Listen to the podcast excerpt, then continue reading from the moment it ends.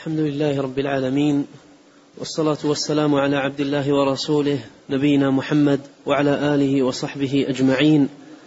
أما بعد فيقول شيخ الإسلام محمد بن عبد الوهاب رحمه الله تعالى في كتاب الكبائر باب النهي عن دعوى الجاهلية.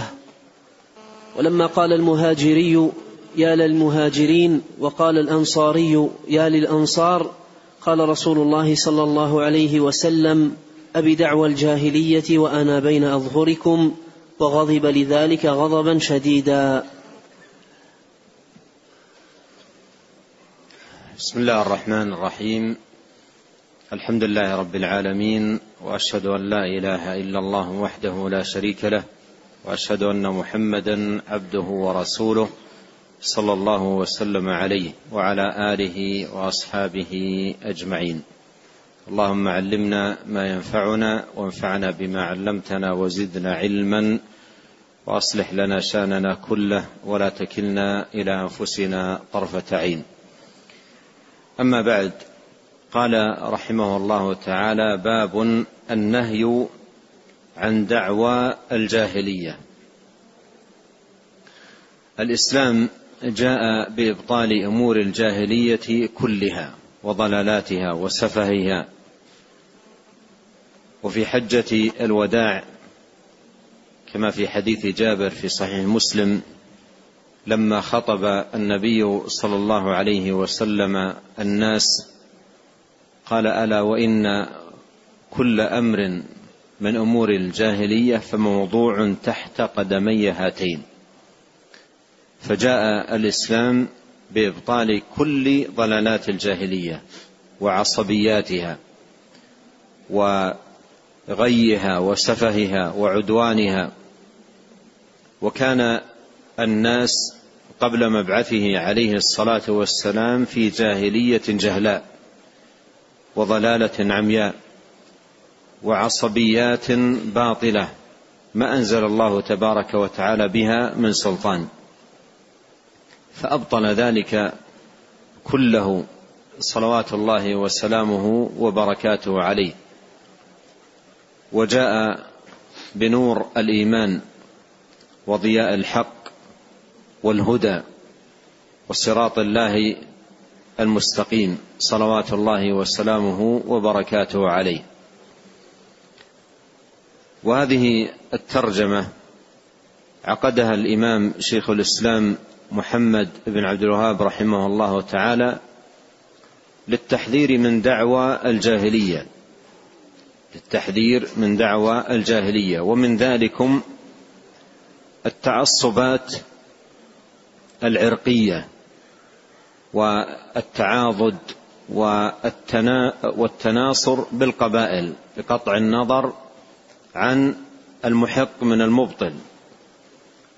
وإنما كل قبيلة تنتصر لأفراد قبيلتها ايا كان شأنه وأمره محقا أو مبطلا.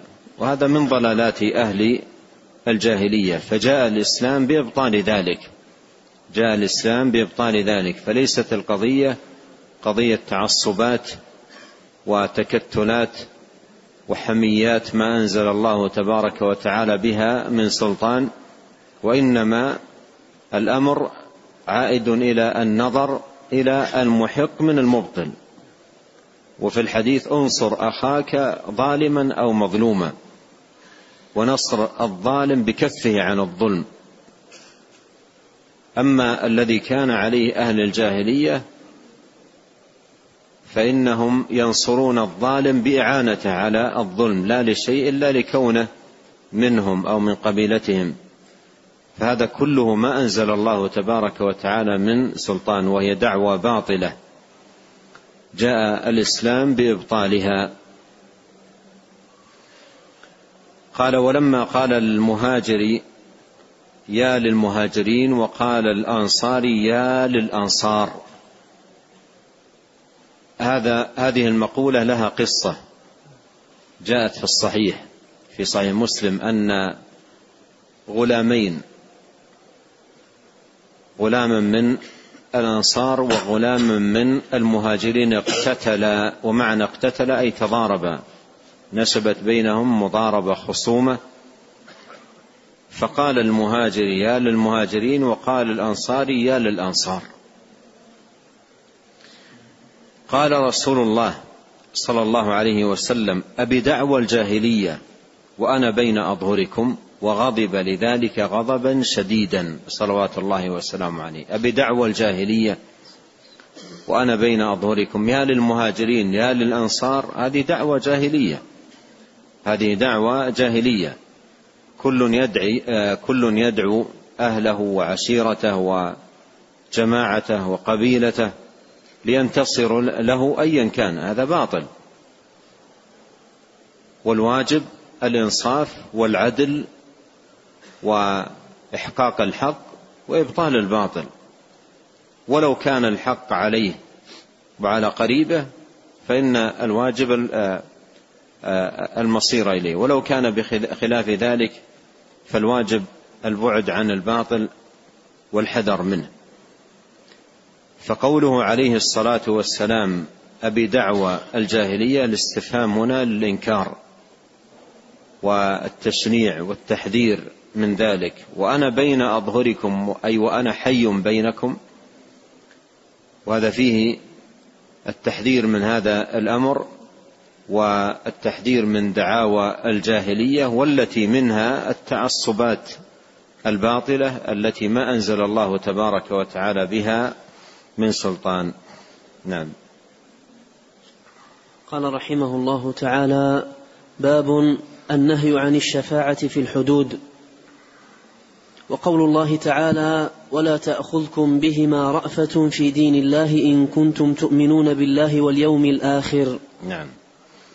ولهما في حديث المخزوميه اتشفع في حد من حدود الله؟ وفي الموطأ عن الزبير رضي الله عنه إذا بلغت الحدود السلطان فلعن الله الشافع والمشفع. وعن ابن عمر رضي الله عنهما مرفوعا من حالت شفاعته دون حد من حدود الله فقد ضاد الله في أمره.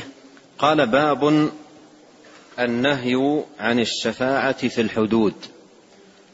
والمراد بالنهي عن الشفاعة في الحدود أي إذا بلغ الأمر السلطان والحاكم فإنه لا يجوز الشفاعة في ذلك.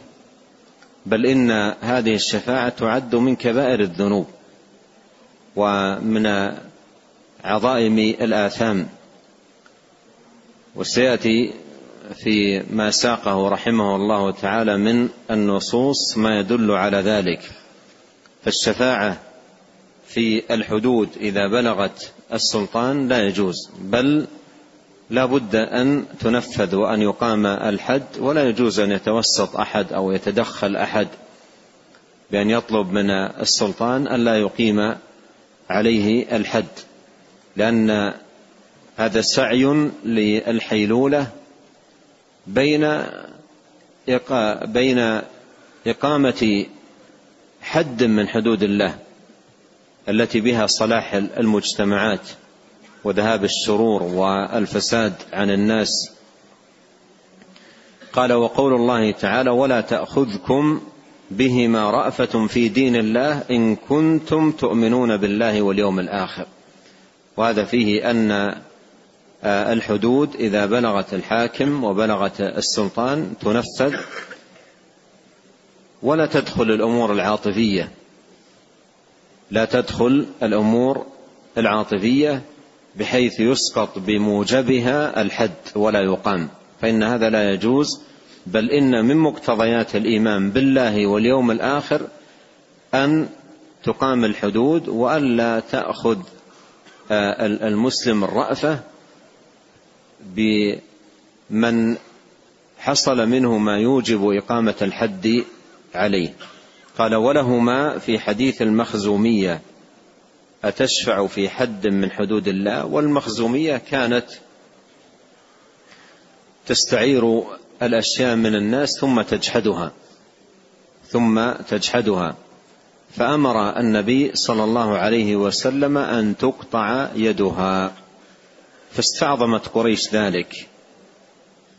وعملوا على السعي في ألا يقام هذا الحد على هذه المرأة المخزومية مراعاة لمكانتها من حيث القبيلة وأنها من قريش. فعملوا على ألا يقام هذا الحد.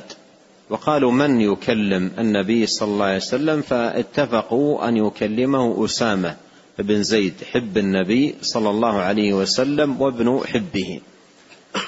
فكلمه أسامة قال ففعل أسامة وكلم النبي عليه الصلاة والسلام فقال صلى الله عليه وسلم أتشفع في حد من حدود الله؟ ثم قام صلوات الله وسلامه عليه واختطب وقال إنما أهلك من كان قبلكم أنهم إذا سرق فيهم الشريف تركوه وإذا سرق فيهم الضعيف أقاموا عليه الحد. وأيم الله لو أن فاطمة بنت محمد سرقت لقطعت يدها.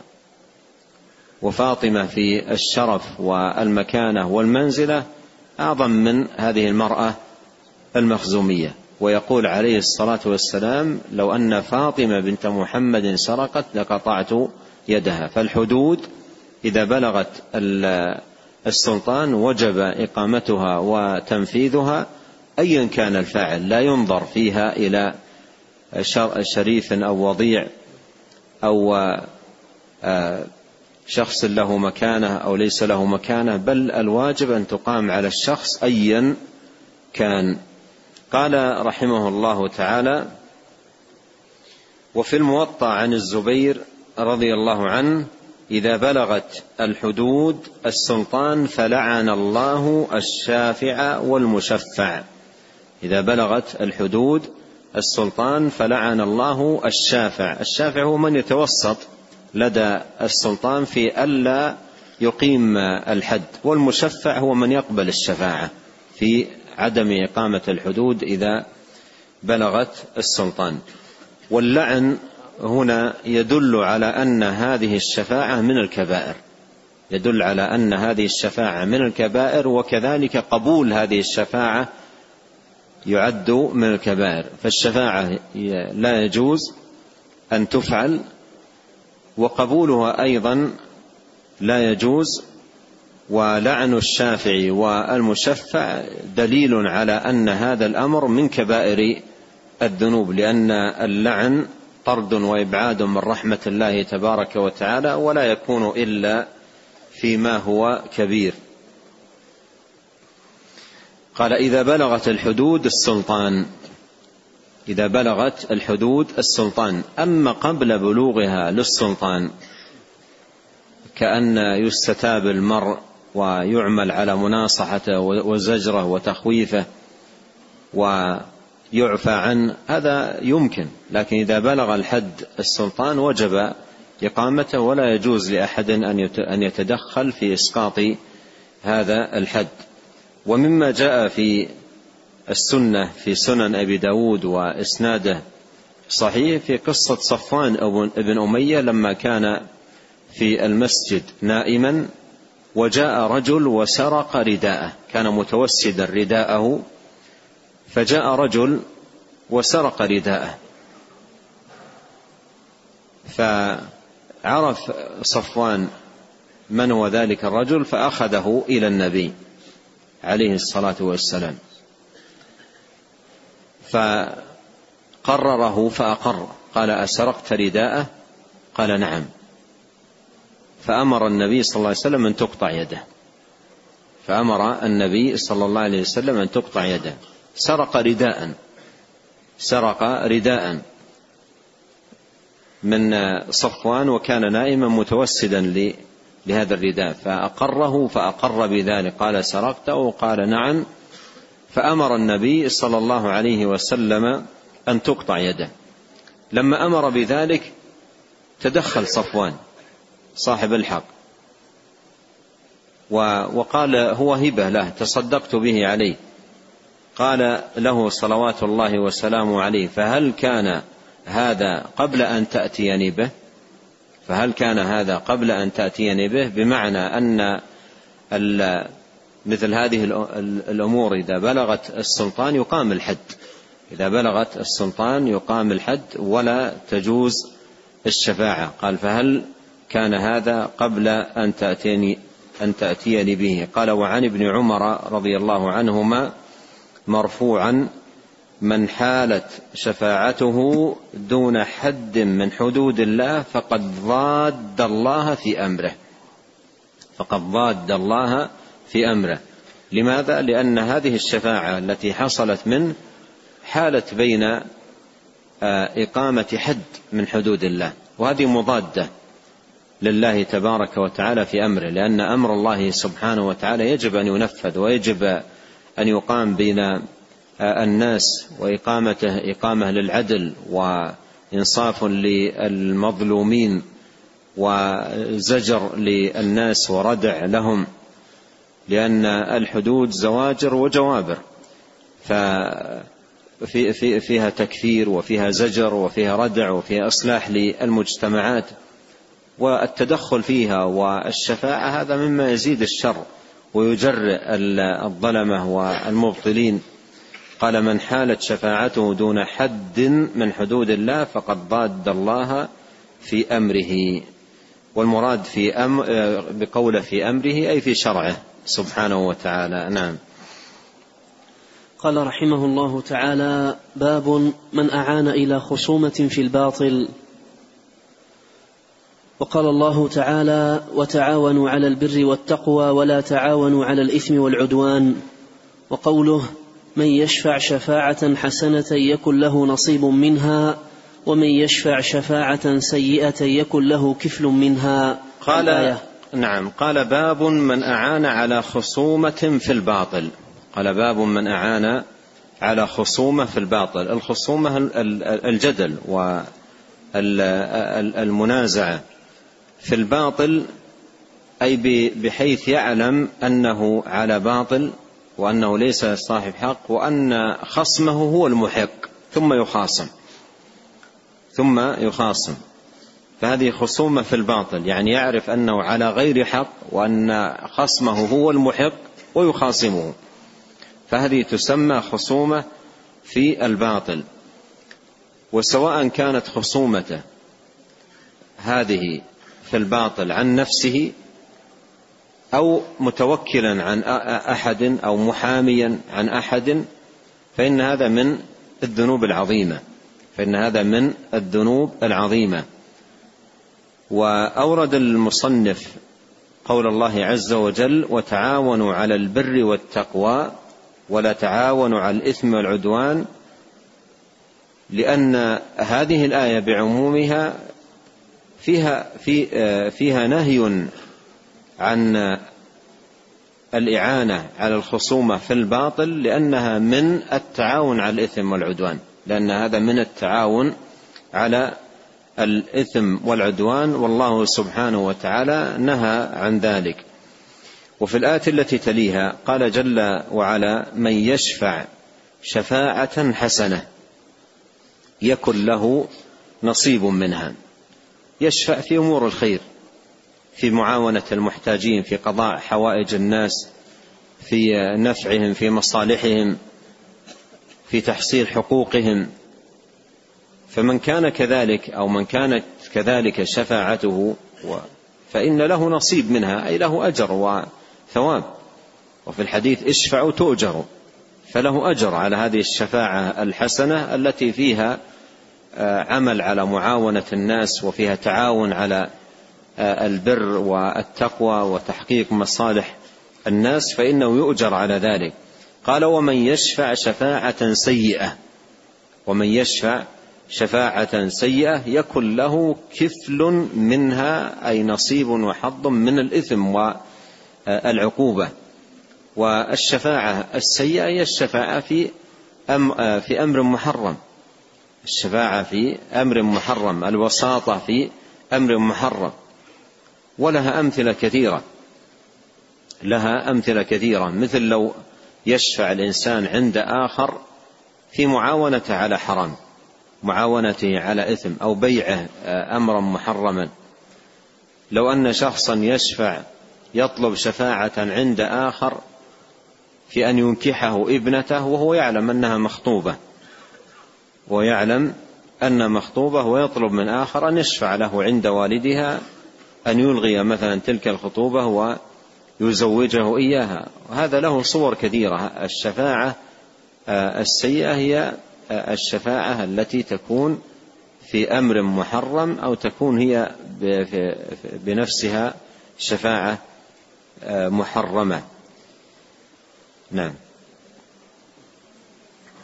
قال رحمه الله تعالى عن ابن عمر رضي الله عنهما مرفوعا من حالت شفاعته دون حد من حدود الله فقد ضاد الله في أمره. ومن خاصم في باطل وهو يعلم أنه باطل لم يزل في سخط الله حتى ينزع. ومن قال في مؤمن ما ليس فيه أسكنه الله ردغه الخبال حتى يخرج مما قال. وفي رواية ومن أعان على خصومة بظلم فقد باء بغضب من الله عز وجل. رواه أبو داود بسند صحيح. قال عن ابن عمر رضي الله عنهما مرفوعا من حالت شفاعته دون حد من حدود الله فقد ضاد الله في أمره. وهذا الجزء من الحديث تقدم في الترجمة السابقة. قال ومن خاصم في باطل وهو يعلم أنه باطل لم يزل في سخط الله حتى ينزع عنه. وهذا هو موضع الشاهد من هذا الحديث للترجمة.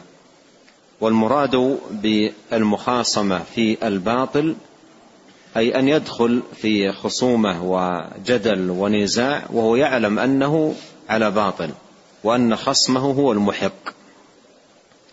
فمن خاصم في باطل وهو يعلم أنه باطل لم يزل في سخط الله حتى ينزع عنه أي حتى يترك هذه الخصومة ويترك الحق لأهله وإلا فإنه لم يزل في سخط الله. وقوله لم يزل في سخط الله دليل على أن هذا الأمر من الكبائر لأن ذكر السخط أو ذكر الغضب كما في الرواية الأخرى التي أشار إليها المصنف قال ومن أعان على خصومة بظلم فقد باء بغضب من الله.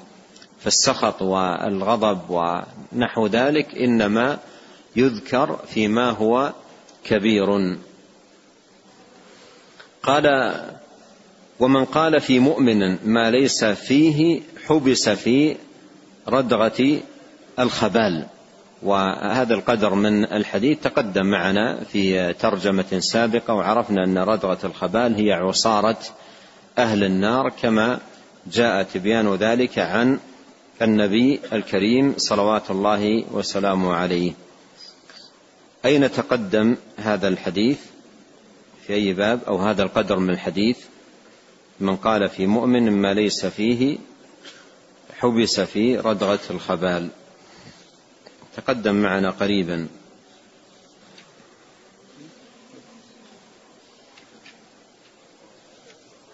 ها؟ باب ما جاء في البهتان. نعم تقدم في باب ما جاء في البهتان. نعم. نعم. وفي رواية ومن أعان على خصومة بظلم فقد باء بغضب من الله عز وجل رواه أبو داود بسند صحيح. قال أين ذهبت? أنا عندي في النسخة بعد أسكنه الله ردغة الخبال حتى يخرج مما قال. بعدها وفي رواية. نعم. أي نعم. وفي رواية وفي رواية ومن أعان على خصومة نعم انتهينا منها. الباب الذي يليه. قال رحمه الله تعالى باب من شهد أمرا فليتكلم بخير أو ليسكت. قال عن أبي هريرة رضي الله عنه مرفوعا من كان يؤمن بالله واليوم الآخر فإذا شهد أمرا فليتكلم بخير أو ليسكت. رواه مسلم. قال باب من شهد أمرا فليتكلم بخير أو ليسكت. من شهد أمرا أي حضره وأمرا أي أمر من الأمور في مجلس من المجالس فالواجب عليه أن يصون لسانه وأن يحفظ منطقه فلا يتكلم إلا بخير. قال فليتكلم بخير أو ليسكت. قال عن أبي هريرة رضي الله عنه مرفوعا من كان يؤمن بالله واليوم الآخر فإذا شهد أمرا فليتكلم بخير أو ليسكت. وهذا فيه أن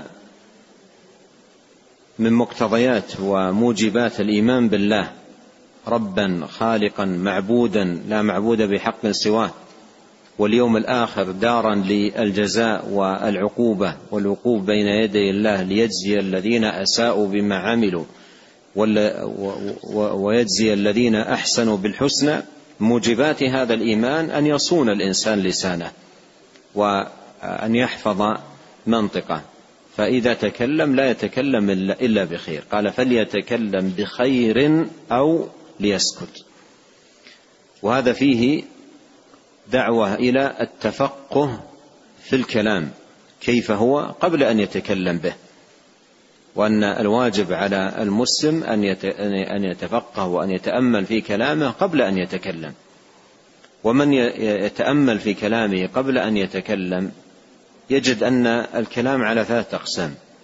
قسم يتبين للمرء بالتأمل أنه حرام. وأنه لا يجوز. فهذا الواجب السكوت وعدم التكلم به.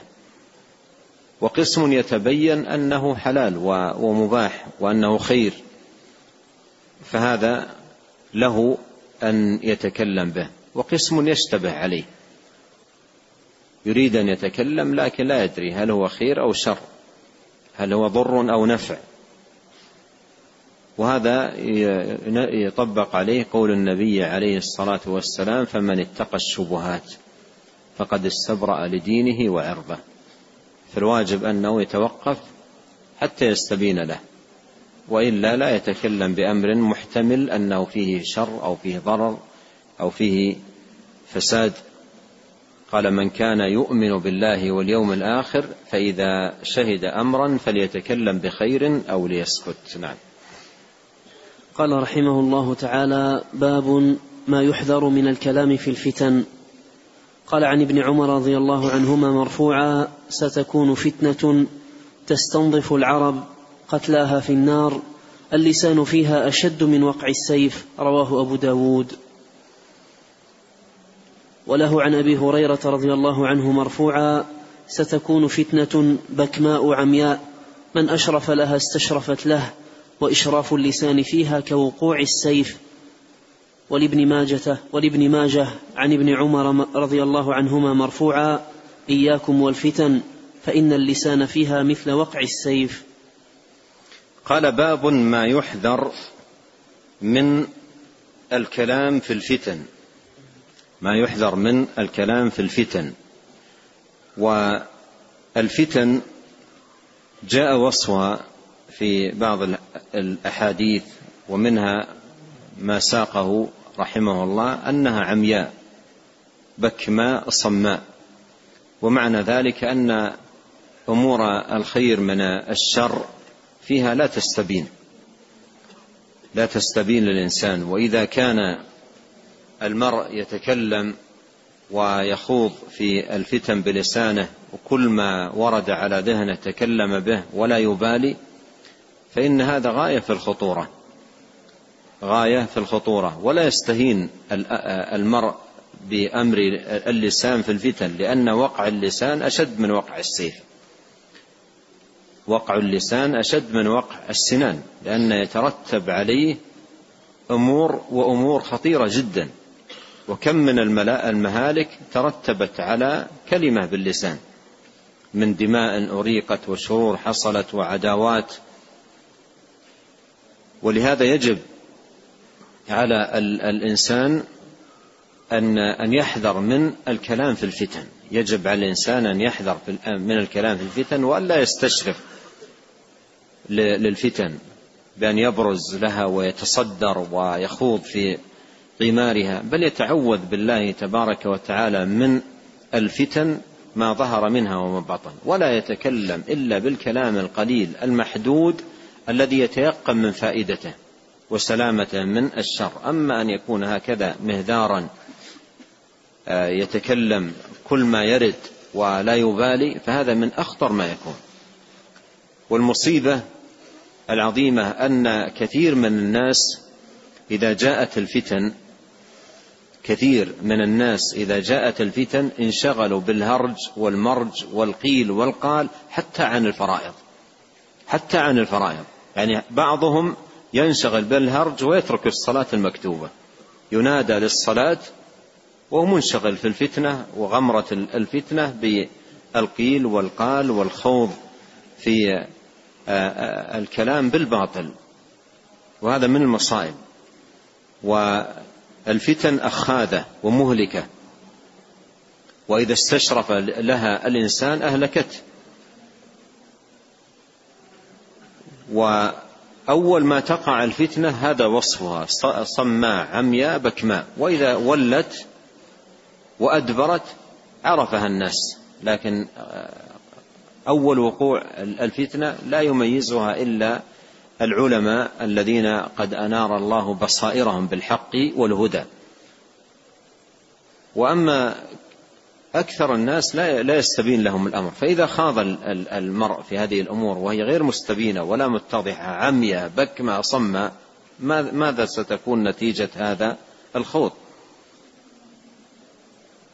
ولهذا يجب على الإنسان أن, أن, أن يصون لسانه. علي بن أبي طالب وخبره وأثره في الأدب المفرد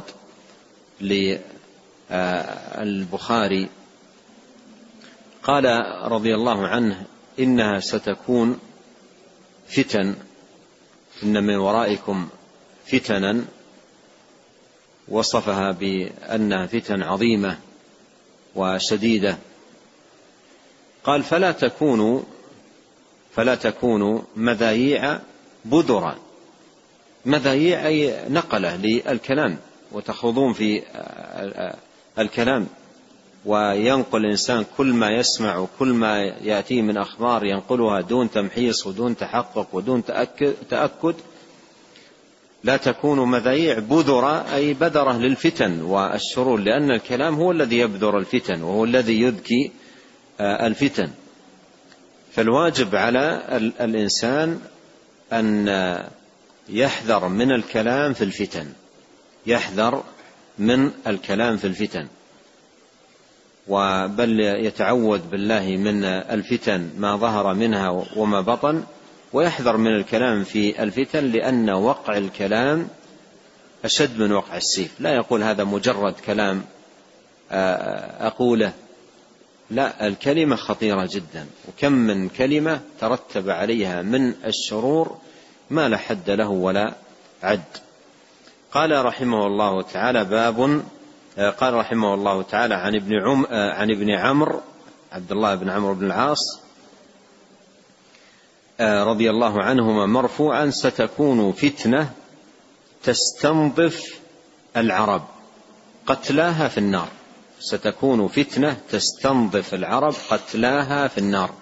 تستنظف العرب أي تشملهم تشملهم وتستوعبهم من شدتها وسعة انتشارها بين الناس. تستنظف العرب قتلاها في النار. قوله قتلاها في النار لأن خوض هؤلاء في, القتال وإراقة الدماء خوض بالباطل. يقتل الشخص ولا يدري فيما قتله في غمرة الفتن والشخص يقتل ولا يدري فيما قتل. فتن.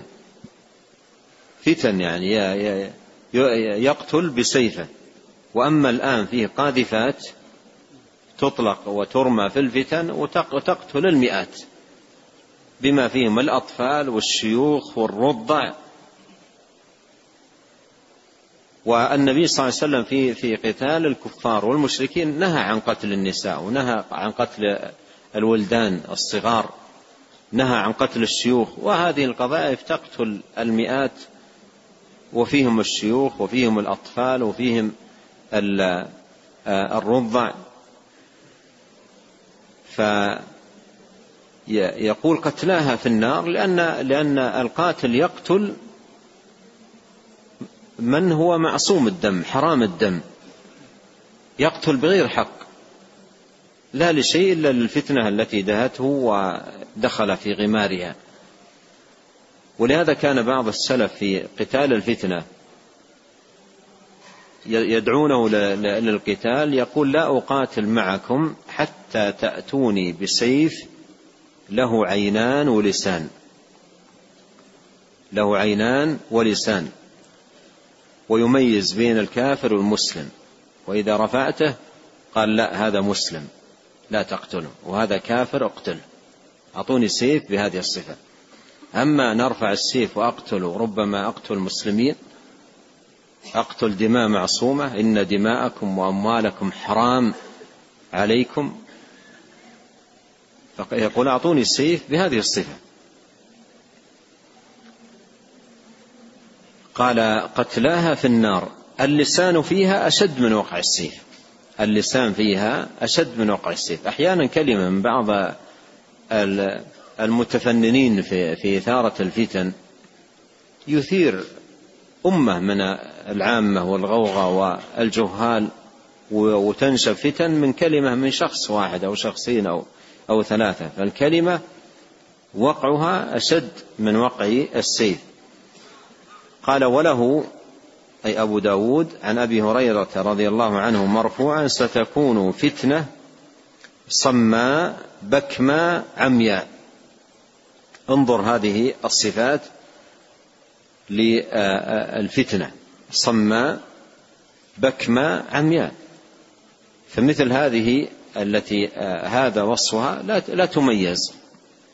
لا تميز ولا يعرف المحق من المبطل الهدى من الضلال إلا من أنار الله بصيرته. أما من يدخل غمار الفتنة ويستشرف لها لا يتميز عنده شيء لأنها, لأنها صمى بكمة عمياء فمن يخوضها يكون هذا حاله. لا يمكن أن يميز. لا يمكن أن يميز. من أشرف لها استشرفت له. وإشراف اللسان فيها كوقع السيف. أشرف لها برز تصدر للفتنة. أشرفت له أي آه، أتته الفتنة وغمرته وأصبح من أهلها فهلك. هلك في نفسه وأهلك أيضا غيره. والشاهد منه كالذي قبله قوله وإشراف اللسان فيها كوقع السيف. قال ولابن ماجة عن ابن عمر رضي الله عنهما مرفوعا إياكم والفتن. إياكم والفتن أي احذروها وإحذروا آه، من الاستشراف لها وتعوذوا بالله تبارك وتعالى منها وفي الحديث تعوذوا بالله من الفتن ما ظهر منها وما بطن. قال فإن اللسان فيها كوقع السيف. وكنت قديما كتبت كلاما في خطورة الاستشراف للفتن نستمع إلى قدر يسير من ذلك الكلام. ثبت في الصحيحين من حديث أبي هريرة رضي الله عنه أن النبي صلى الله عليه وسلم قال ستكون فتن القاعد فيها خير من القائم والقائم فيها خير من الماشي والماشي فيها خير من الساعي ومن يشرف لها تستشرفه أي تهلك. ومن وجد ملجأ أو معاذا فليعذ به.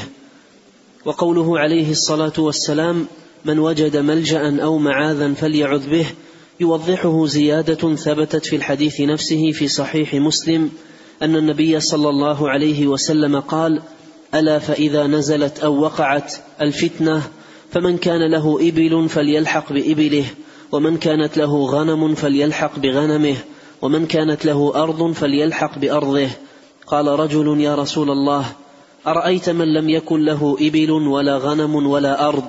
قال يعمد إلى سيفه فيدق على حده بحجر ثم لينجو إن استطاع النجاة. اللهم هل بلغت؟ اللهم هل بلغت؟ اللهم هل بلغت؟ كررها ثلاثا صلوات الله وسلامه عليه. وقد ثبت عنه صلى الله عليه وسلم في التحذير من الخوض في الفتن والدخول في غمارها أحاديث عديدة. يوصي فيها عليه الصلاة والسلام أن يكون العباد أحلاس البيوت وأن يكون عبد الله المقتول وليس القاتل وأن يكون خير ابني آدم في أحاديث عديدة عن رسول الله صلى الله عليه وسلم. يحذر فيها أمته من الاستشراف للفتن والبروز لها والخوض في غمارها لأنها هلكة وضرر على العبد في دنياه وأخراه ولا يحمد صاحبها ولا يحمد صاحبها العاقبة بل يجني على نفسه وعلى غيره. والأحاديث الواردة في هذا الباب لا يوفق للعمل بها والاعتصام بما دلت عليه إلا من شرح الله صدره للحق والهدى ويسر الله سبيله للزوم هدي النبي الكريم عليه الصلاة والسلام. أما من أشرب قلبه الفتنة فإنه يا عباد الله لا يقيم لهذه الأحاديث وزنا ولا يرفع لها رأسا ولا يرى لها قيمة. روى الإمام أحمد في مسنده بإسناد صحيح إلى حميد بن هلال رحمه من, الله. من يستشرف للفتن تقرأ عليه الأحاديث الصريحة الواضحة البينة فلا يبالي ولا يقيم لها وزنا. واستمعوا لهذه القصة العجيبة. نعم. روى الإمام أحمد في مسنده بإسناد صحيح إلى حميد بن هلال رحمه الله أنه روى عن رجل كان من الخوارج ثم تاب وترك طريقتهم. قال ذلك الرجل دخلوا أي الخوارج قرية. هذا خارجي يروي عن جماعته ورفقته آه، من الخوارج وقد تاب وترك طريقتهم يروي خبرا من أخبار هؤلاء. نعم. دخلوا أي الخوارج قرية فخرج عبد الله بن خباب ذعرا يجر رداءه فقالوا لم ترع عبد الله بن خباب والده خباب الصحابي الجليل رضي الله عنه نعم. قالوا لم ترع أي ليس هناك ما يخيف أو يبعث إلى الخوف والقلق. قال والله لقد رعتموني. قالوا أنت عبد الله بن خباب صاحب رسول الله صلى الله عليه وسلم؟ قال نعم. قالوا فهل سمعت من أبيك حديثا يحدثه عن رسول الله صلى الله عليه وسلم تحدثناه؟ تحدثناه؟ قال نعم سمعته يحدث عن رسول الله صلى الله عليه وسلم أنه ذكر فتنة القاعد فيها خير من القائم والقائم فيها خير من الماشي والماشي فيها خير من الساعي. قال فإن أدركت ذاك فكن عبد الله المقتول. ولا تكن عبد الله القاتل. قالوا أأنت سمعت هذا من أبيك يحدثه عن رسول الله صلى الله عليه وسلم؟ قال نعم. سمعوا الآن الحديث وتأكدوا. سمعوا الحديث وتأكدوا. قال أنت بنفسك سمعته من أبيك يحدث عن رسول الله وفهموا الحديث. انظر ماذا صنعوا بعد ذلك. قال فقدموه على ضفة النهر فضربوا عنقه فسال دمه. قتلوه. ولم يكتفوا بذلك. ماذا فعلوا بعده ابن صحابي ويحدثهم عن رسول الله صلى الله عليه وسلم فلم يقيموا وزنا لحديث رسول الله عليه الصلاة والسلام بل, يكتف بل لم يكتفوا بذلك فذهبوا إلى بيته وبقروا بطن أم ولده. ذهبوا إلى بيته قتلوه ذهبوا إلى بيته وبقروا آه، بطن أم ولده. فالذي يدخل في الفتنة وغمرة الفتنة يصبح أعمى أبكى أصم أبكم أصم. وتقرأ عليه الآيات والأحاديث والنصوص كل ذلك لا يبالي ولا يلتفت إليه لأن الفتنة غمرت قلبه و ولا يبالي بما يريقه من دماء ولا ما يزهقه من أرواح ولا ما يتعدى عليه من ممتلكات كل ذلك لا يبالي بأي شيء من ذلك. حتى والآيات والأحاديث تقرأ عليه في نفس الوقت يباشر هذا العدوان والإجرام والعياذ بالله. نعم. وهكذا عندما يشرب القلب بالفتنة ويستشرف لها تتلى على الإنسان آيات الله ووحيه وتنزيله وتتلى عليه أحاديث رسول الله صلى الله عليه وسلم فلا يبالي ولا يرفع بحديث الرسول عليه الصلاة والسلام رأسا.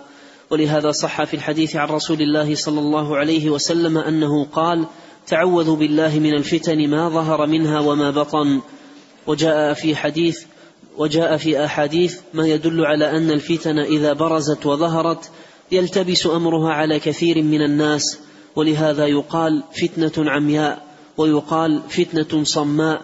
لأن أكثر الناس يعمى عليهم أمرها ولا يستبين لهم شأنها فيخوضون في غمار الفتن ثم لا يحمدون العاقبة ويندمون فيما بعد أشد فيما بعد أشد الندم.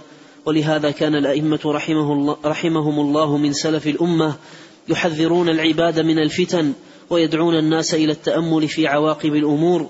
انظروا في عاقبة أمركم اصبروا لا تريقوا دماءكم ولا دماء المسلمين.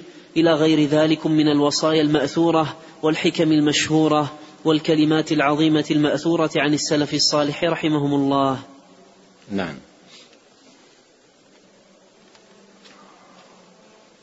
قال رحمه الله تعالى باب قول هلك الناس.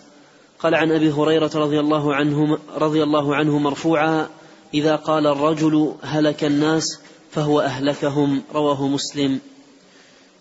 قال باب قول هلك الناس هلك الناس أي ما بقي في الناس خير وفسد الزمان وفسد أهل الزمان ولم يبقى للخير أهل.